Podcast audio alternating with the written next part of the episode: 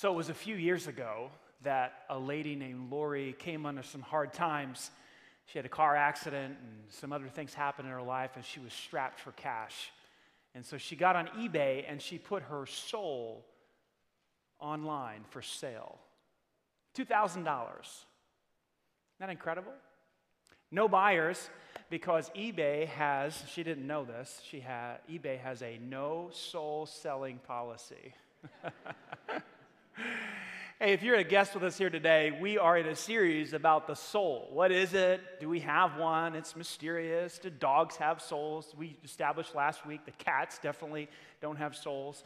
Uh, no, we didn't do that, but, but, uh, I think my dog has a soul, and I'm going to see him in heaven. I don't know about yours, but anyway, um, you know, it, we're talking about the soul, and and uh, really, this book, this series has been inspired by a book that John Ortberg wrote, wrote called Soul Keeping. We thought it was such a a cool title that we just kept the title, and we were going to rename the series, but we thought, man, just go with it. I read this last year, and it really helped me in my understanding of my own soul and how to grow spiritually and become the person that God's created me to be. And I just thought, man, what if we just did a series on that, basically the main ideas of the book and kind of presented that? I think it would be a real blessing. So that's kind of what we're doing. And last week we said that, hey, you are a soul, then you are your soul's keeper. You're in charge of it. In other words, no one else is responsible to make sure that your soul is healthy. That's your job. And, and we talked about the, the reason that that's so important is because we live from our souls. We live from the inside out, not from the outside in. Proverbs chapter 4, verse 23 puts it this way Above all else, or the, what the top priority in your life is, above everything else, is to guard our heart or our soul. It's another word for soul. For everything you do flows from it. See, everything I do in my life and everything you do, the way I parent and the way I, the way I lead, lead my home as a husband, as a, as a father, and the way I lead this church, everything that I do comes from within. We live from the inside out. So if I have an unhealthy soul, like there's going to be destruction in my life. Do you, do you agree with this? I'm not going to father well or, or, or husband well or pastor well. I'm, not, I'm just not going to do it very well because my insides are, are unhealthy. And so the same would be true for you. And so the instruction is above all else, watch over, guard, take care of your soul because everything we do flows from it. So I'm passionate about this idea because the health of your soul determines the quality of your life. That's absolutely true. And if that's all you really get from this series, that's enough for you to start to do some different things and you know start to work on your insides. The health of your soul determines the quality of your life. What a powerful truth that is. And so we talked about what, uh, what a healthy soul really looks like. A healthy soul is a person who's able to respond to the situations in life, in their life, in your life, the way Jesus would. Wouldn't that be something?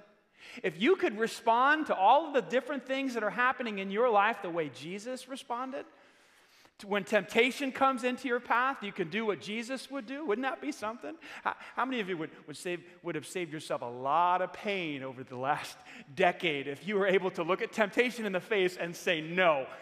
Raise your hand. Don't lie in church. So I'll see. Oh, wow. Wouldn't that be incredible?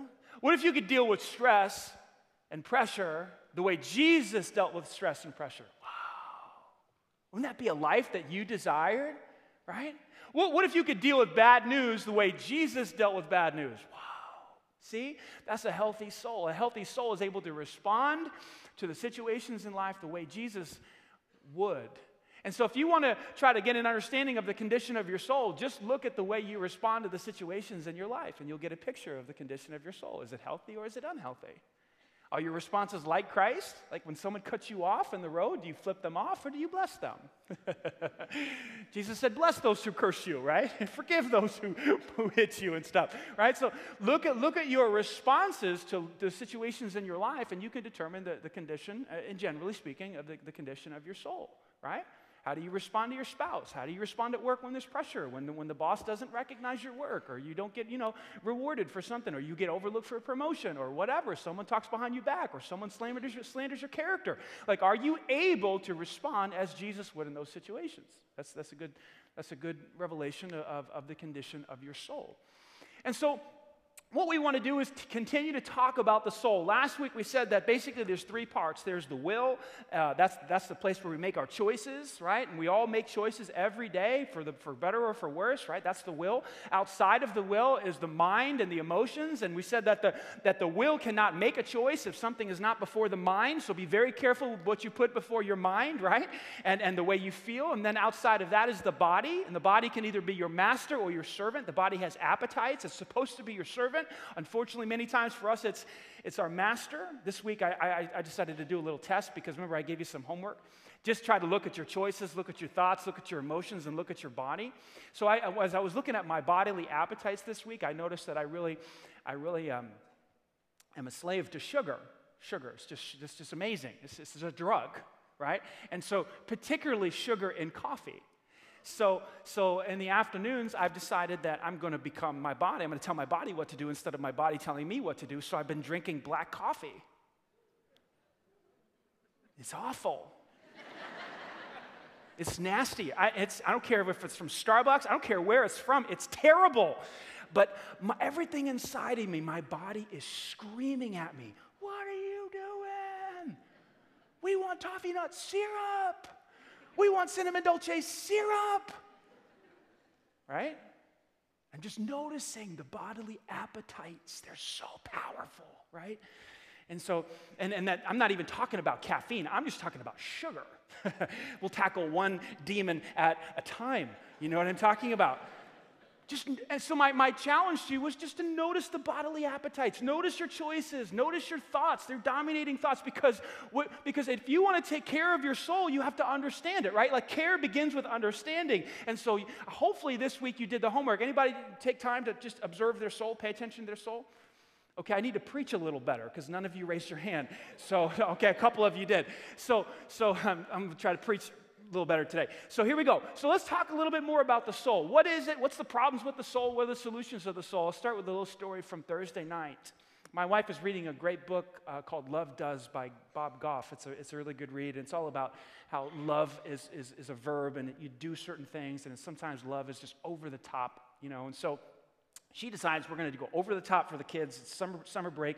She, she says we're going to go to we're going to go to uh, Applebee's as a family. Now the Andersons don't really do that because children don't eat the food that they order, and that ticks me off.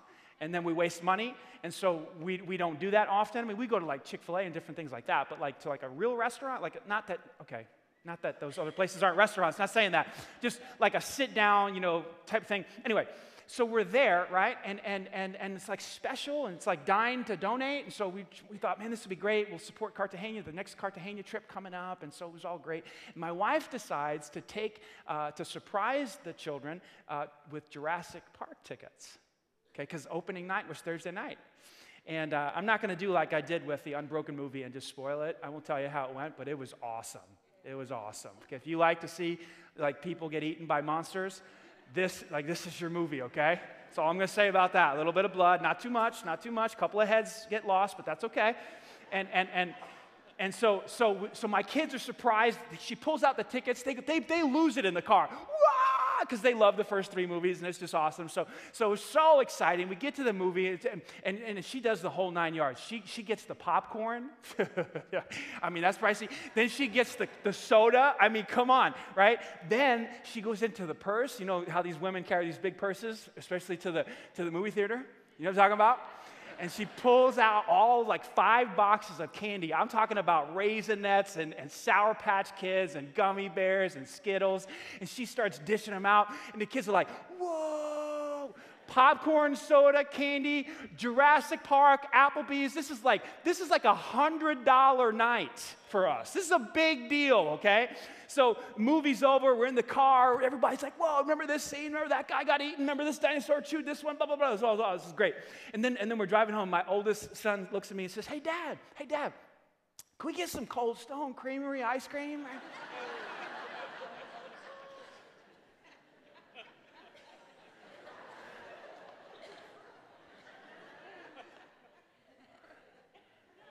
I said, Really?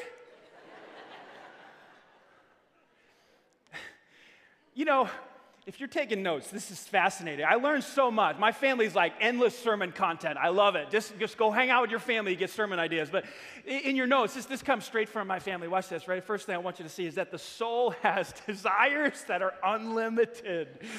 You cannot satisfy your soul. It's just, it's just the way it is. Like no matter how you cookies, gummy bears, movies, food, fun, it's never enough. There's always just that one more thing. It's just ice cream cone to top it all off, right? Anybody else trying to parent children? But I don't think this is a kid thing. I really don't. I think it's an adult thing. I really do. I, I, I'm, I'm, I have endless, I have endless desire. I do. My, my desires, they just, it's like a bottomless pit. I don't think it, I don't think this is a kid thing. Proverbs chapter 27, verse 20 says it this way Just as death and destruction are never satisfied, so human desire, say it with me, is never satisfied. It is never enough. Kent Dunnington is quoted in Ortberg's book here. He, he said this statement. I love this idea. He said, We're limited in every way but one. We have unlimited desire. We just want more and more and more, and it's never enough. Have you noticed this about yourself? You get the new thing, and you want, after a little bit of time, you want another one and another one. You want more and more recognition, more praise, more Twitter followers, another pair of shoes. you want more and more. And that the human soul is never satisfied. We just want and want. Listen, when you feel that ache for more, what you're feeling is the ache of the soul. This is the way God has made the soul. It's just unlimited desire. Now, all of what that does, and the reason this, this talk is so important is because what that, what that does, that, that reality of, of your soul, that sets us up to fail. You see, the desires of the soul, the, the deep desires of the human soul, make us vulnerable to something called idolatry. And idolatry is dangerous. What is idolatry? It sounds like a Christian word, a Bible word. It is. Some of you might not know what it means. Well, I'll give you a definition. Idolatry is very simple. It's this right here. Idolatry is trying to satisfy the desires of the soul, and they are deep, with something other than God. That's idolatry. It's valuing something as more important, more precious than God is in your life. It's acknowledging the deep desires of the soul for praise, recognition, for pleasure, for whatever, and trying to satisfy those desires with something else, something other than God Himself. We do this with people. Those are those of you who, who are single, some of you who are married, you look to another person to satisfy the deep desires of your soul. There's a woman that Jesus met one day. We're going to circle back to her in a little bit at John, John chapter 4 at a well. Jesus has an interaction with a woman. She had five husbands, and she was currently working on a sixth. People, people do this. They cannot be single. They have to have somebody in their life. Do anybody like this? so other people do it with accomplishments or achievements. They try to satisfy their desire, their soul desire with, with more accomplishments, more awards, making more money, doing more, going, you know, winning more awards. Some people do it with the way they look, their physical appearance. It becomes number one in their life, and how they, how they look physically is their idol in their life. Other people do it with a substance, be it alcohol or drugs or something else like that, prescription pills. And they try to satisfy the deep longings of the soul with something other than God. You know, our, our whole economic system, I'm convinced, not that it's a bad thing, I'm, i believe in capitalism, I, I, I, don't, I don't, not knocking it, it's just, but it's built, the reason it's so successful is because of human desire. Think about it. Whole industries are built on the reality that the human soul is never satisfied. So you get a car company that has got this great car, and, and they, you know, as time goes by, they have to come out with a new model, so they tweak a little bit of the way it looks on the outside, maybe tweak a few things on the engine, and all of a sudden, everyone's buying the new model. Not because they need the new model, but because the human soul is never satisfied. You see it? Whole industries are built on this. You think the sporting industry and the fashion industry and the the porn industry, billions of dollars spent every year on pornography. How is that possible? How is that possible? It's because human desire is unlimited, and people will continue to dish out money to look at things that are inappropriate sexually on a video screen or some other way, right?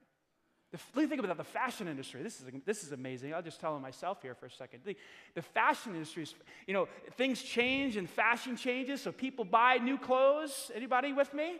Uh, and, and so, like right now, I, I, I'm, I'm wearing a pair of skinny jeans. You know, I, two years ago, I made fun of guys who wore skinny jeans. Now I'm wearing them right now. And now I feel really weird. Just acknowledging that. Uh, you know, some of you are like, you should, because you look like a girl, dude. Probably going to switch up here in a little while. Why? Eh, I'm not saying I got it all figured out. I have soul issues. That's why I'm wearing these jeans right here. See, that's the, I don't know. I don't really know all the movements going on. I'm just telling you that, that, that, that, that the human desire is endless. And so we'll buy different clothes because fashions change. And we want to be on the cutting edge. We want to look right and all this stuff. And so we spend the money. Whole industries are built on human desire to be satisfied. And now, not, I'm not saying that fashion or sports or some of these, or buying a new car, I'm not saying any of that's wrong. Now, there are some things that are clearly wrong, like pornography or drugs or whatever like that. What I am saying is that, that idolatry is so dangerous. Here's why because it ruins the soul. It absolutely ruins the soul. That's why this talk is so important for me and it is so important for you. It, I, when I try to take something other than God to satisfy my human desire, I am going to ruin my soul. Listen to what the psalmist said in Psalm 16, verse 4. He said, Troubles multiply for those who chase after other gods. See, if you want, you want troubles to multiply in your life, all you have to do is just go after another God and try to satisfy yourself with a person or a thing or another purchase or another or some type of accomplishment. You just you just try to try to do that, and what's going to happen is you're going to multiply troubles in your life. I was thinking about uh, King Solomon. If you're reading the one-year Bible, you saw this. He started out great. He was worshiping only God, and then he broke the rules. That one of the rules for a king of Israel was that he was not supposed to have a lot of wives. Well, Solomon broke that. Not only did he break it, he, he broke it with, with, with style. He had 700 wives. Totally blew past God's commandment. And sure enough, those wives had worshiped other gods, and Solomon's heart was drawn away to worship those other gods. And God just took away the kingdom from Solomon's son. He just said, Look, that's, you're breaking the rules. Troubles multiply for those who chase after other gods. How so? How does that work? Well, number, number one, if you're taking notes there, if you're looking along, you're following along with me, basically you will, be, you will live with constant dissatisfaction in your life. You, you'll be one of those people that is just never satisfied. You jump from thing to thing to thing, be it a hobby or another wife or another husband or another job, but just, just relentlessly dissatisfied. That's what, you'll, that's, what, that's what will happen to you. Because those things will never satisfy your heart. So you jump from one thing to the next to the next. I was, I was standing in the gym the other day, and, and this, this gentleman walked up to me and he said, Hey, I just want to tell you that I appreciate uh, your church and the message that, that, that, that you guys give. He said, I'm one of those guys that, that you know, is just seeking to have the, the right body and the right girl and the right car. And he had all those different things. In fact, he, he has one of those cars where the doors open this way. you know what I'm talking about? And if you got one of those cars, like, that's a car, you know what I'm saying? and so he had one of those and it was parked out in the parking lot. And then he said this to me, and just right there, right there in the gym, he, it's like, it's like he was preaching my sermon for me. He said, You know what? I've got those things, but, but they, they don't satisfy me. I thought, Oh, that's it. That's what I'm talking about. You can get the cars, you can get the, all the stuff, you can have the body, you can have the money, and it does not satisfy. It gives you a little hit of pleasure, but then that goes away. It was Jim Carrey. Some of you are Jim Carrey fans, and he's hysterical and he's a great actor. And you know, just just he said this. I just want to share this with you. He said, "I hope everybody could get rich and famous." And I hope everybody can have everything they've ever dreamed of. Let that sink in. I, I wish everyone could be where I am, be rich and famous, and have all the toys and everything that money can buy, so that, watch this, so that they will know that that's not the answer. That is profound. What is he saying? He's saying everybody thinks that that true satisfaction of soul will come if you have all the money and all the, the stuff that money can buy. But what I have found, what Jim Carrey has found, is that I've, I'm sitting in that spot and it is not the answer. The answer to what? The answer to the soul's desire for satisfaction. See? But when you commit idolatry, you, you, lose sight of that. And so you bounce and you bounce and you always go and you're always dissatisfied. But not only that, you can also lose your soul. You can also lose your soul. Jesus said it this way in Mark chapter 8, verse 36. He said, What does it benefit if a person gains the whole world, but yet loses his own soul?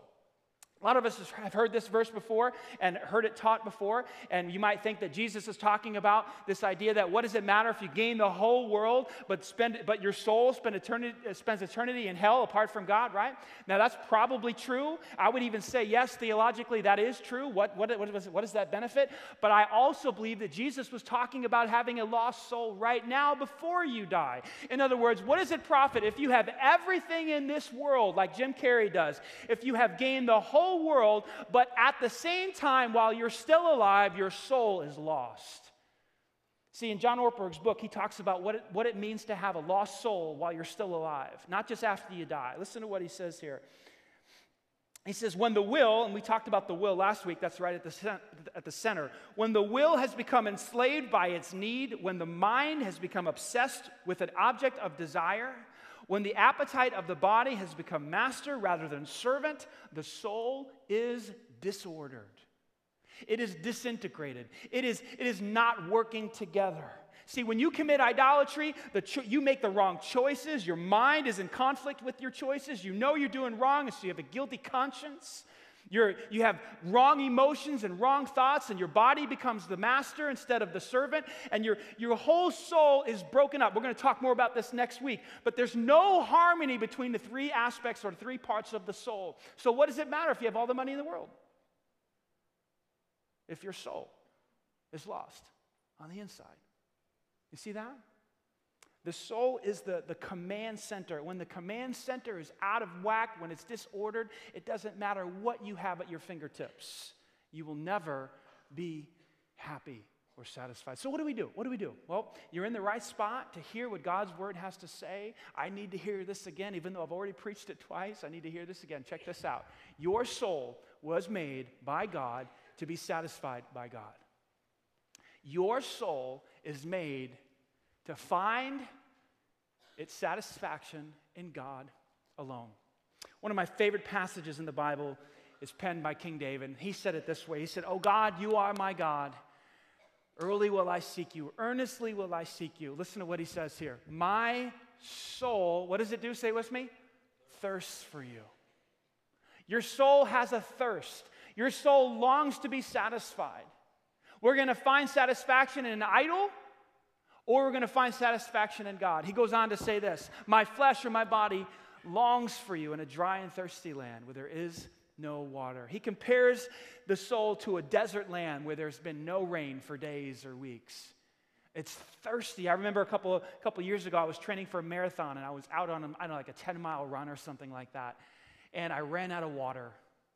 And I still had a long way to go and I, was, I started to feel weak and my, my throat started to dry up and, and I didn't know if I was going to make it. It was really hot that day and I thought, how can I do this? How can I go out for a long run without enough water? And so I was so thankful that I had my phone on me.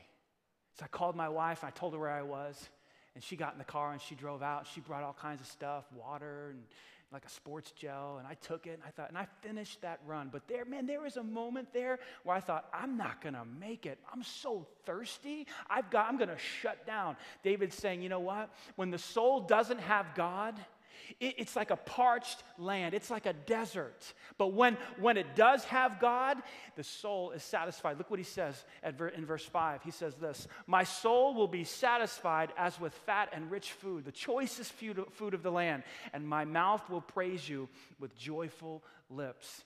Basically, he says this you, in the same way that your stomach is satisfied after you have a, a, delicious piece of meat or fish or whatever it is that you love, maybe a filet mignon or something like that. And, then, and every bite you take, you think, oh, this is incredible. This is so good. And then the meal is over and you just feel so satisfied on the inside. He said that in the same way, it kind of works like that with God. That, that when you take God in, your soul is satisfied. And then the result is this right here. The result is that my mouth will praise you with joyful lips. Uh, haven't you had this experience before where you've eaten something so good that you just started talking to people about it? Last night we are at my mother's house and my mother in law's house, and she made this, this, this awesome bean out of casserole. I mean, it had bacon in it. It was just, it was nuts. Every bite was delicious. So you know what we did? My brother-in-law and I, we were just, we were just talking about it. Mom, I, t- I looked at her, I said, Mom, however you made this, just don't change the recipe. Just do this every time we get together right here. And, you know, I was just talking about it, talking about it. Why? Because that's what the soul does. When the soul finds satisfaction, the, the end result is, is words coming out, praise coming out. Let me ask you a question today. What, what do you talk about? What's on your lips? What's on, do you talk about God to your friends? You speak about Him? Do you, do you, do you share uh, with other people how you feel about Him? Could it be, could it be that the reason you don't do that is because your soul is not satisfied with Him? Because isn't it true that we talk about the things that we find satisfaction in? Isn't that true? Isn't it true that my words reveal my idols? Isn't it true about you too? It is absolutely true. If you want to know what, what you're trying to satisfy your soul with, just look at the, the words that are coming out of your mouth. Do you, do you constantly talk about sports? Do you constantly talk about sex? Do you constantly talk about, I don't know, whatever exercise? Or do, what are you constantly speaking about? Your words will reveal what is satisfying your soul. I know some of you right now, you're sitting there squirming, so I don't like him very much. I know, I know. I don't like me sometimes either. I just got to be the guy who tells you what the word says. this is what happens. We talk about the things that are satisfying us. And David simply says, You know what? God satisfies my soul. And therefore, my mouth will praise him with joyful lips, exciting lips. God is my source of satisfaction. And then in verse 8, he says this watch this. Therefore, my soul clings to you. The word clings there is a Hebrew word that simply means to grab a hold of, to grasp, to, to pursue with passion. Can I ask you another probing, uncomfortable question? And I have to as your, as your, as your pastor. What is your soul clinging to for satisfaction? Teenager, teenager, I know you're here. 15, 16, 17. What are you clinging to? Being accepted? Being invited in? You, your complexion? Your hair? 20 something, millennial, 25, 26. What are you clinging to these days for satisfaction in your life? A relationship, a person. When am I going to get married? Oh, I need to. I need, what if I don't? Oh, I need to find somebody. 30 something, 30 something. You're here too. I'm with you. I'm right there. I'm 37. What are you, what are you clinging to for happiness? This is our temptation in the 30s right now.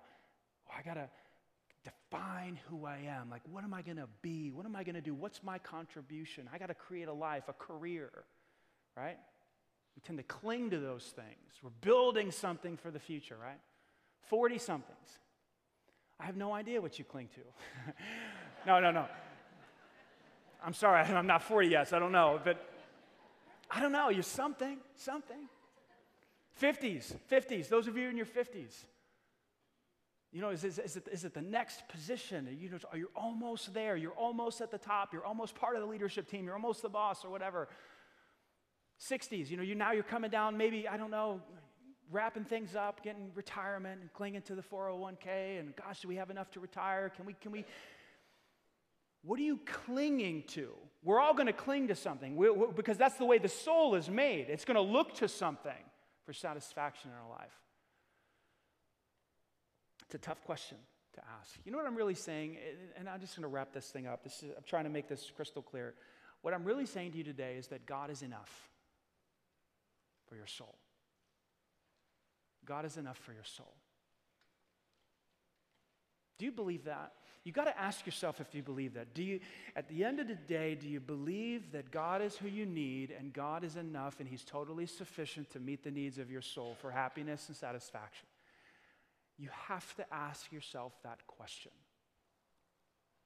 you know, as a, as a person who is a follower of Christ, not a pastor, not a pastor, just, just a person who I decided to do this before I ever became a pastor, to read through the Bible every year. I decided to do that. And, and this is my Bible. I, this is the one. It's my one year Bible. It has Genesis to Revelation. I read through it every year. Right now, we're in, you know, Old Testament, First Kings, talking about David, Solomon, all that stuff. New Testament, the book of Acts, different things. I have read this, I, I maybe 15 times through.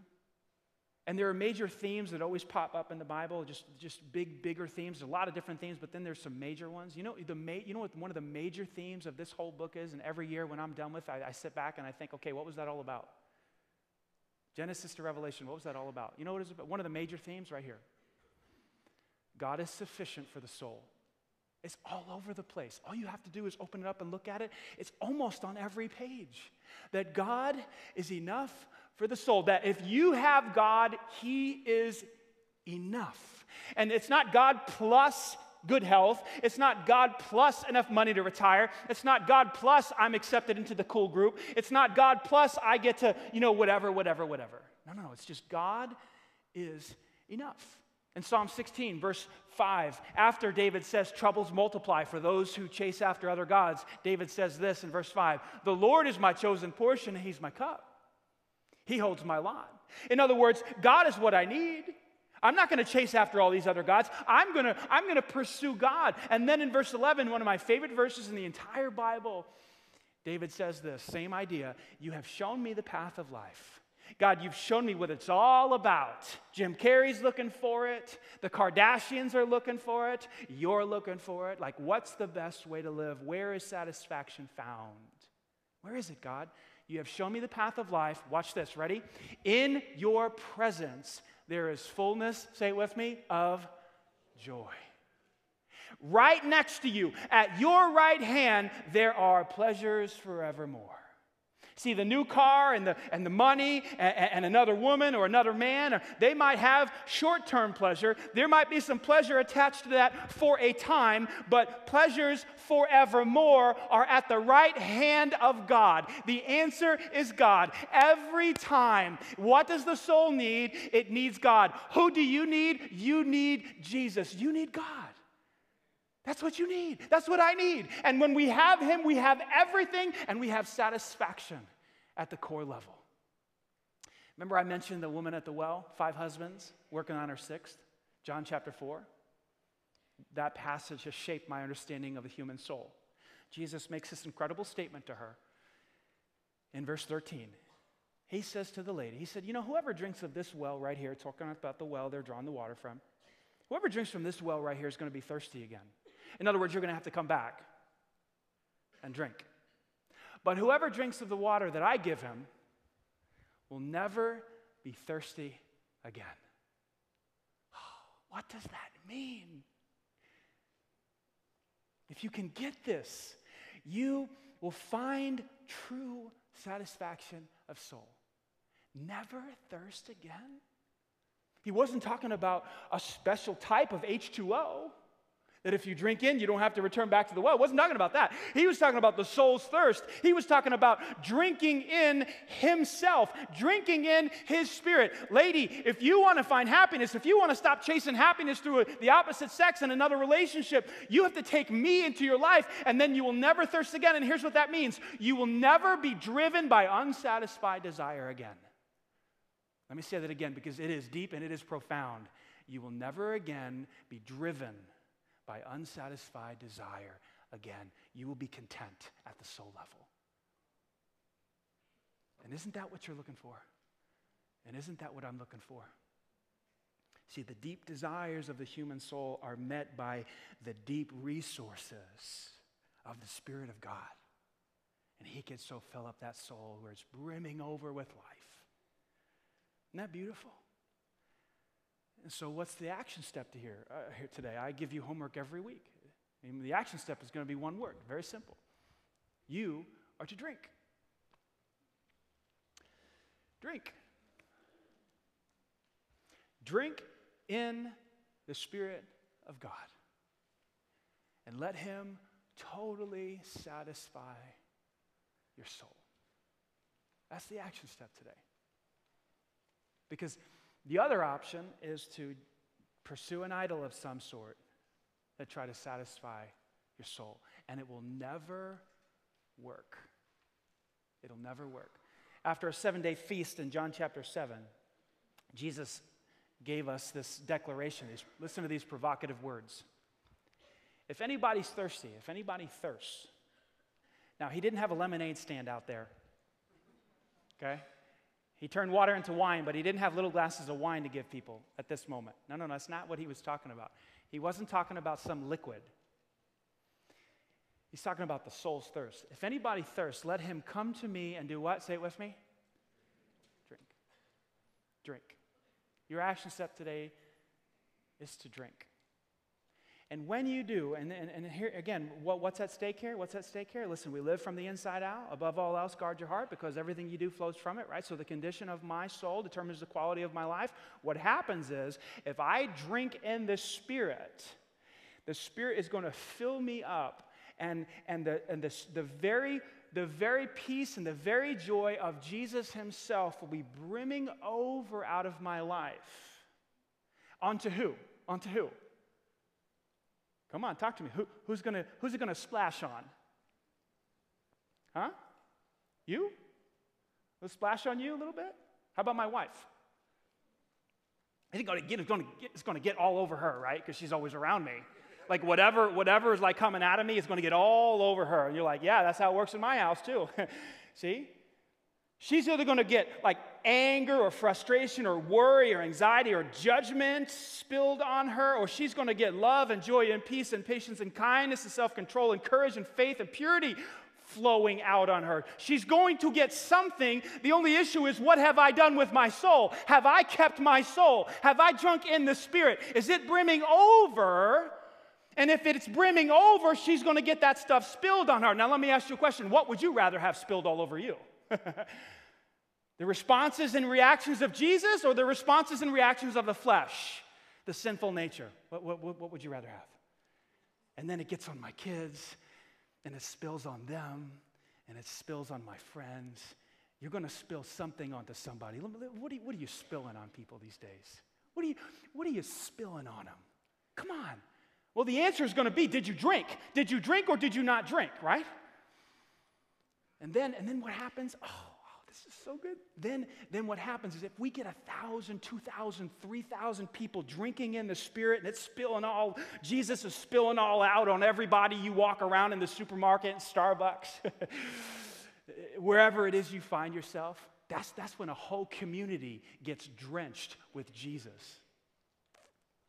That's when a whole community gets transformed, right? And marriages and, and, and children and rebellious teenagers, all that stuff starts to get healed. Why? Because you have decided to drink in the Spirit. See, here, here, I'm wrapping this up, I promise, I promise. This is fun, though. Isn't this fun? The best thing I can do for you as your pastor, check this out. Check this out. The best thing is not preach sermons. It's not preach sermons. I love to preach them. The best thing is not my sermons. The best thing for me to do is when I, first thing I do when I get out of that bed, first thing I do when I wake up in the morning after I get my cup of coffee is to go to that kitchen table. I can see it right now. Grab this book. And open it up call out to God and say, Oh God, you are my God. Early will I seek you. My soul thirsts for you. My body longs for you like a parched land that hasn't seen water. Will you fill me up? Fill me up. Satisfy my soul because if you don't satisfy my soul, I'm going to be vulnerable to some idol that will ruin my soul. And if it ruins my soul, it's going to ruin my marriage. And if it ruins my marriage, it's going to ruin this church. So, my gift, my gift to you, check it out. Ready? The best gift I can give you as your pastor is taking care of my soul. Will you give that gift back to this church? Will you give that gift back to this community? Because this community needs you to be filled with the Spirit of Jesus as you go through the grocery stores, as you go to your parent teacher conferences, as you do this or that, right? That's what this community needs. I'll do my part. How about, how about you do your part? Yin, what do you think? Yeah?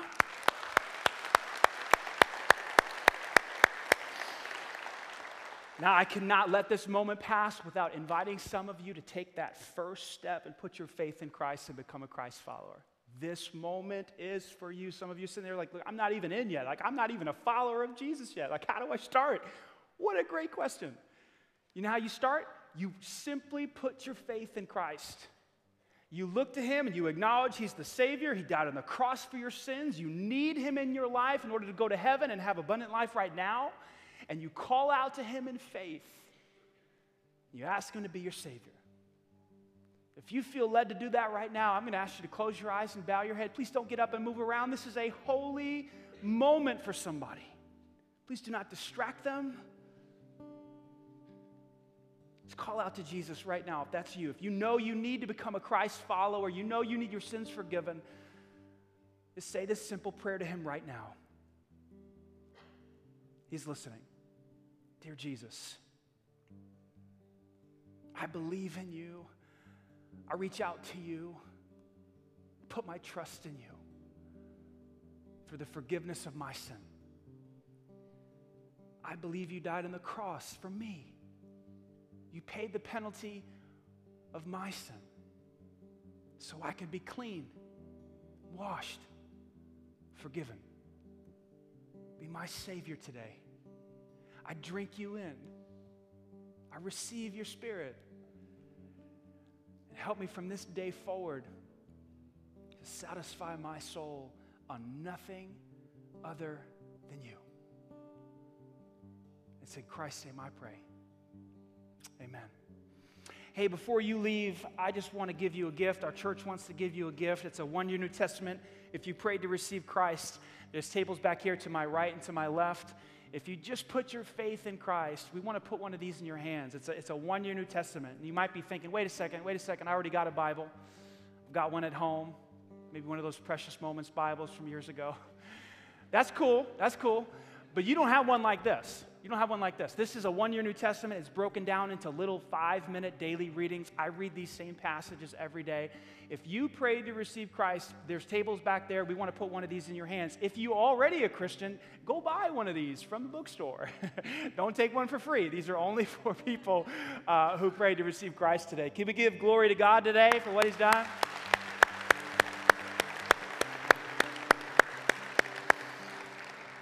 You are a soul. You are the keeper of your soul. No one else is in charge of it. The health of your soul determines the quality of your life. Idolatry will ruin your soul. Your soul was made and created to be satisfied in God alone. Will you keep your soul well this week? Will you do it? Drink, drink, drink. Let's pray. God, thank you for this opportunity, this moment to speak on your behalf, to try to understand the scriptures, to try to understand our soul, how it was made, and what it is that satisfies us. God, I pray this week we would not just pay attention to our soul, but that we would satisfy our soul with you, that we would drink you in every single morning and throughout the day, that we might never thirst again. We pray this in the, in the precious, beautiful, powerful name of Jesus. Amen. Hey, next week, you are not going to want to miss this week three of soul keeping. We're going to talk about the will, what's wrong with it, and how to fix it. I believe everybody in our community needs to hear this message. So invite a friend. God bless you. We'll see you next week.